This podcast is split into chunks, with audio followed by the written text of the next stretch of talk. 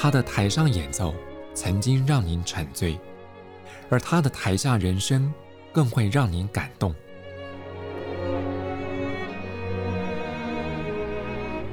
国家交响乐团爱乐实验室 Podcast 名家登场，有生命的音符只为您演出。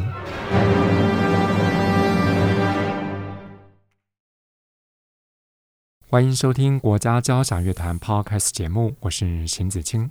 我想我们的听众过去接触过很多类型的音乐，不论是古典、流行、爵士等等。我相信最能够引起您共鸣的，当然除了好听的旋律之外，音乐背后有些弦外之音，那更是让人回味无穷的。而其中之一就是在地情感。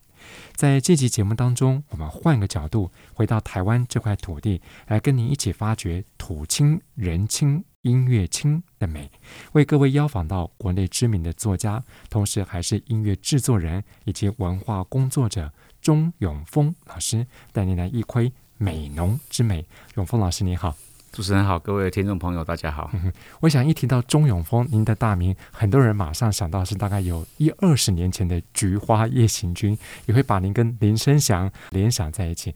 那么，请您稍微聊一下，当初是在什么样背景之下跟生祥有了合作，也有了《菊花夜行军》这首歌？呃。当然，最早是因为我们在九零年代的时候，在美浓从事一些地方保育的运动，嗯嗯，但是跟水资源跟水库有关系，所以当时申翔还在念丹江大学，所以他当时回来找我们啊，说他在丹江办了一场音乐会，想把门票收入捐给我们，作为整个运动基金，所以才开始开始认识他。那后来当然就是他当兵之后。决定要搞一个以客家的村落为范围的巡回演唱会，嗯哼哼，然后问我们可不可以一起合办，所以当时开始就帮他策划巡回了南北几个客家庄的演唱会，慢慢的就进入到后面，就是当我们觉得这个运动也许可以有自己的音乐的时候，就问他说有没有可能合作，就慢慢的开启了这个合作的道路。那么《菊花夜夜行军》其实是我跟申翔的第二张专辑，这个是我跟申翔在做完运动音乐之后，第一个想要做的事情，就是希望能够让美浓还有台湾的农村的共同的历史的一些过程，能够变成是一张音乐的创作专辑。是是。那为什么叫做《菊花夜行军》呢？因为各位如果路过呃高速公路上面的田尾，就知道说傍晚之后田尾呃非常灯火通通明的菊花田嘛。那在美浓菊花田一九八零年代出现的时候，其实对我们来讲是一个很震撼的一个场景。嗯，为什么呢？因为我们从来没有看过这种场景。因为美浓之前的呃农作物，不管是稻子或者是烟草，都跟人一样日出而作，日落而息。是是。可是。突然有一天，你看到说傍晚之后灯火通明，所以我就想说，难道植物跟人一样，现在都没办法休息了吗？所以其实是用这个意象来谈当时美农的，还有台湾农村正经历了一个社会大转变。是是是。就当时台湾要加入 WTO 嘛，那加入 WTO 一定是呃牺牲农业，然后让台湾的工业制品有更大的市场嘛。所以这个一定是啊、呃，对美农会是一个翻天覆地的一个转变。嗯。这，其实用这个《菊花夜行军》来谈农村在一九八零年代到九零年代所经历了整个社会经济的一个大转变的一个过程。嗯，我想您刚刚提到的一个重点，就是不管是跟林生祥的合作，或是关于这个《菊花夜行军》这首歌的创作，它其实跟在地。地缘的关系是非常的强烈，所以在像六月十八号国家交响乐团制作演出一个诗情画语音乐会当中，将首演国内女性作曲家李元珍《美浓之道》管弦乐版本。那据说在创作这个作品之前，其实作曲家也曾经跟你有深谈过关于美浓。对，呃，当然我很早就知道呃元珍了，因为元珍也是呃。我现在服务的台北艺术大学的非常优秀的校友，嗯，那所以当时呃元真来找我的时候，我大概就分享两个我的我的看法了哈。第一个就是关于美容，我跟元真分享的倒不是说美容的历史文化这类的东西，我反而是跟他分享美容这个地方人怎么看待这一带的山跟水，嗯嗯，怎么去意识到这里面的地理关系跟它的宇宙观的这这个这个关系？嗯，所以为什么呃美浓的河会长成这个样子？然后它的水圳会这样分布？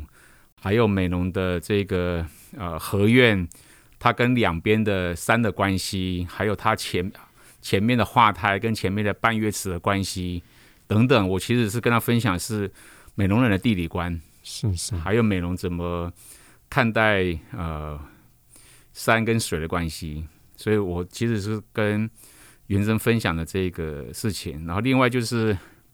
因为当然，这个是呃客委会所委托的一个创作嘛。那其实台湾从用这个呃民主的音乐元素来进行这个古典音乐创作的历史，其实也很长。那更不要说西方的嘛。嗯嗯嗯。所以我其实就跟元珍分享我对这种创作的一些看法，就是说我其实不太希望把它变成是一个非常非常民族主义的一种一种创作，非常民主风的一种创作。所以我觉得这个。呃，在一百多年前也很多了。现在这个时代弄这个东西，我不认为有太大的新意了。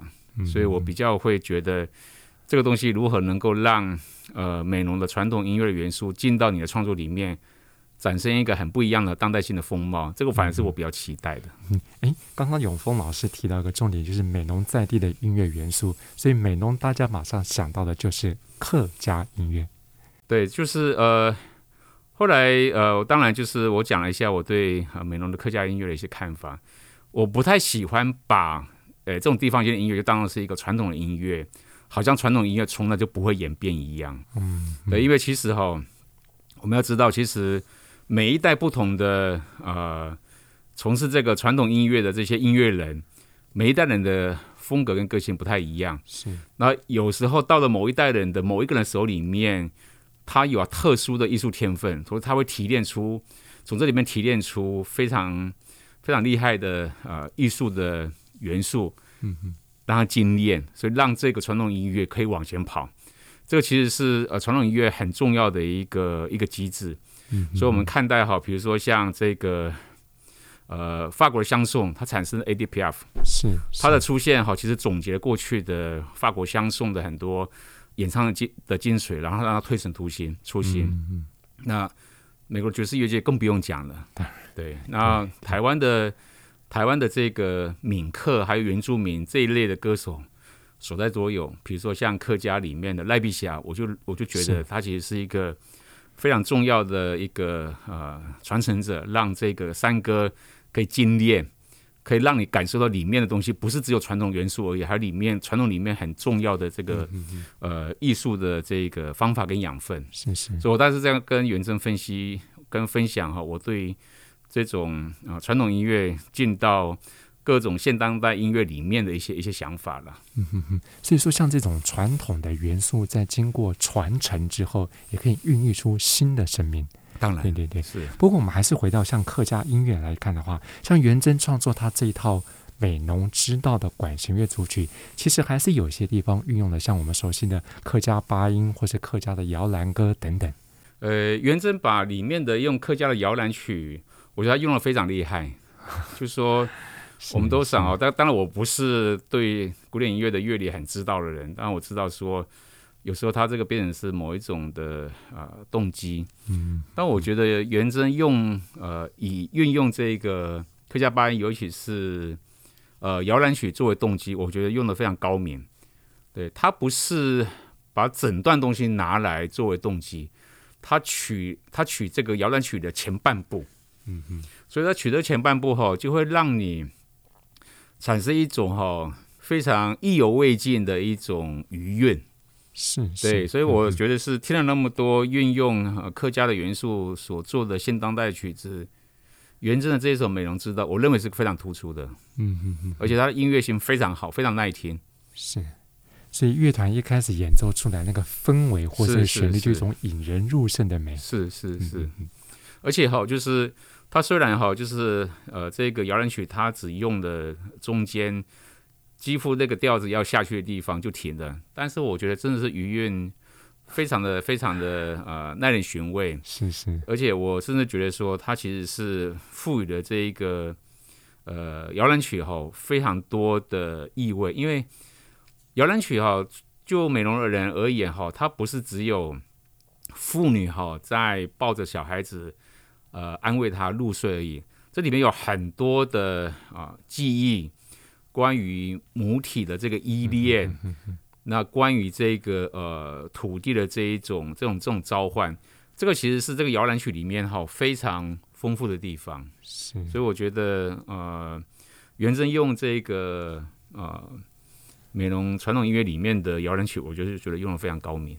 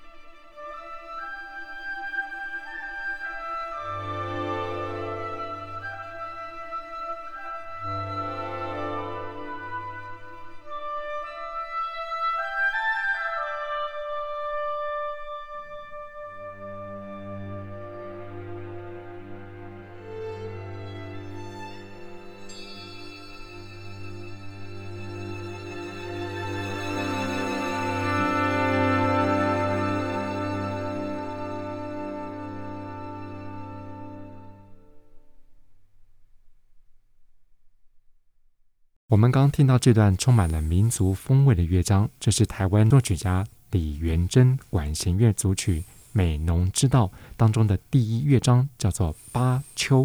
这里面就运用到了美浓地区的传统曲调摇篮曲。我相信，就算是第一次听到的听众，你也会被深深吸引。我们刚选播的版本，这是由国家交响乐团荣誉指挥吕绍嘉率领乐团演奏的室内乐版。而在六月十八号礼拜六晚间七点半，旅美指挥家陈美安将率领国家交响乐团以完整的管弦乐编制重新呈现这部作品，并且举行世界首演。在这期节目当中，我们也特别邀访到国内知名的作家钟永峰老师，以他出身自美农的成长背景，带着我们走访音乐领域之外的美农在地风情。其实，永峰老师不只是在这个文化界极力推广客家文化，其实过去有一段时间，你也在政府单位任职。除此之外，你也参与过这个唱片制作，特别是以家乡为背景的创作，还荣获过金曲奖最佳制作人、最佳作词人，还有评审团的大奖。所以在古今中外一些音乐领域创作当中，我们发现好像不论古典、流行，越是以家乡为题材的作品，好像越能感动人心。您觉得这里面的魅力在哪里？呃，我觉得。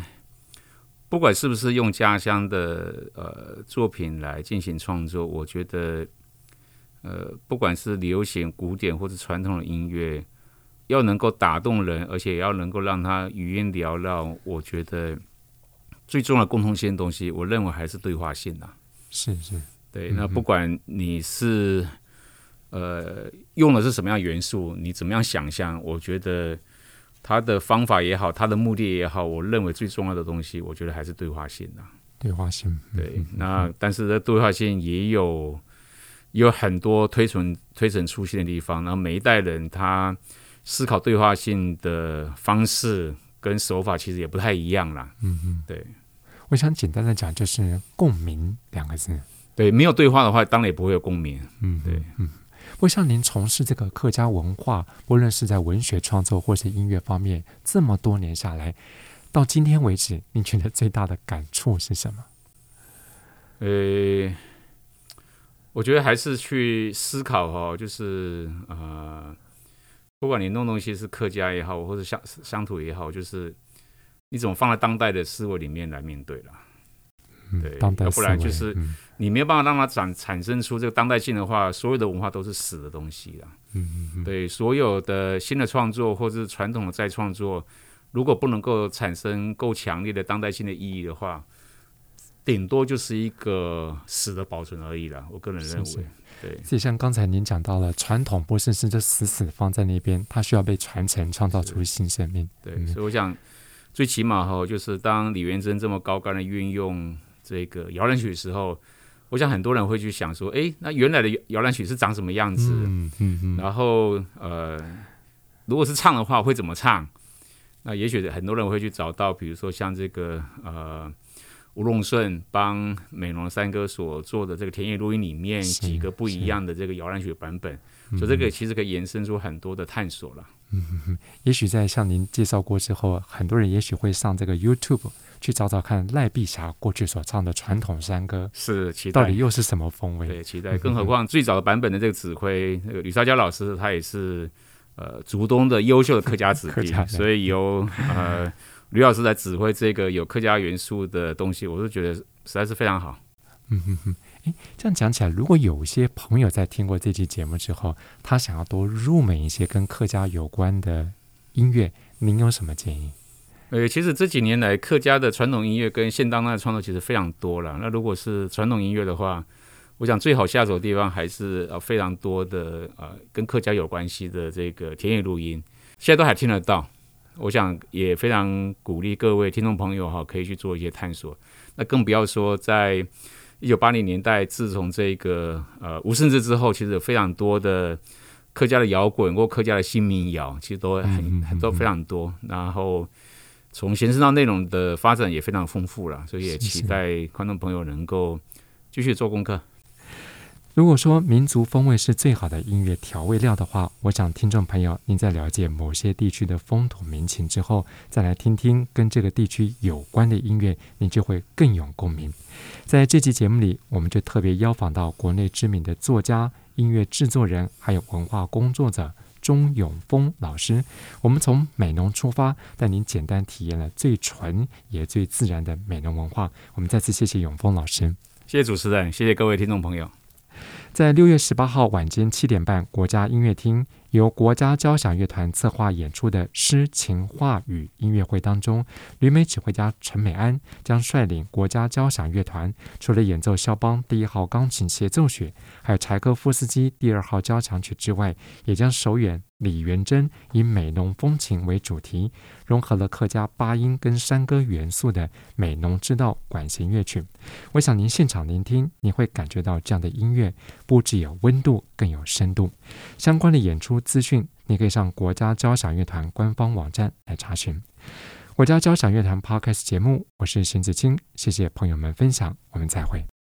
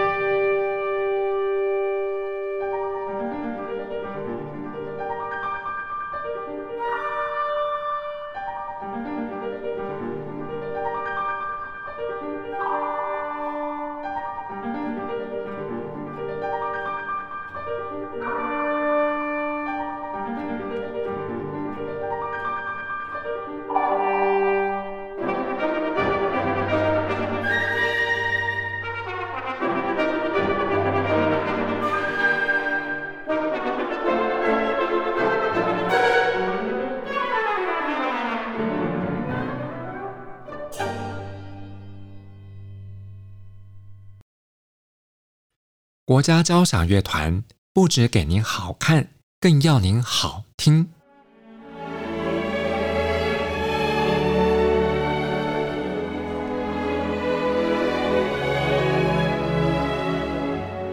国家交响乐团独家精彩实况，原创 Podcast 节目，舒缓音乐，友善贴心，诚意十足。爱乐实验室 App。温馨登场，请上 App Store 或 Google Play 搜寻“爱乐实验室”。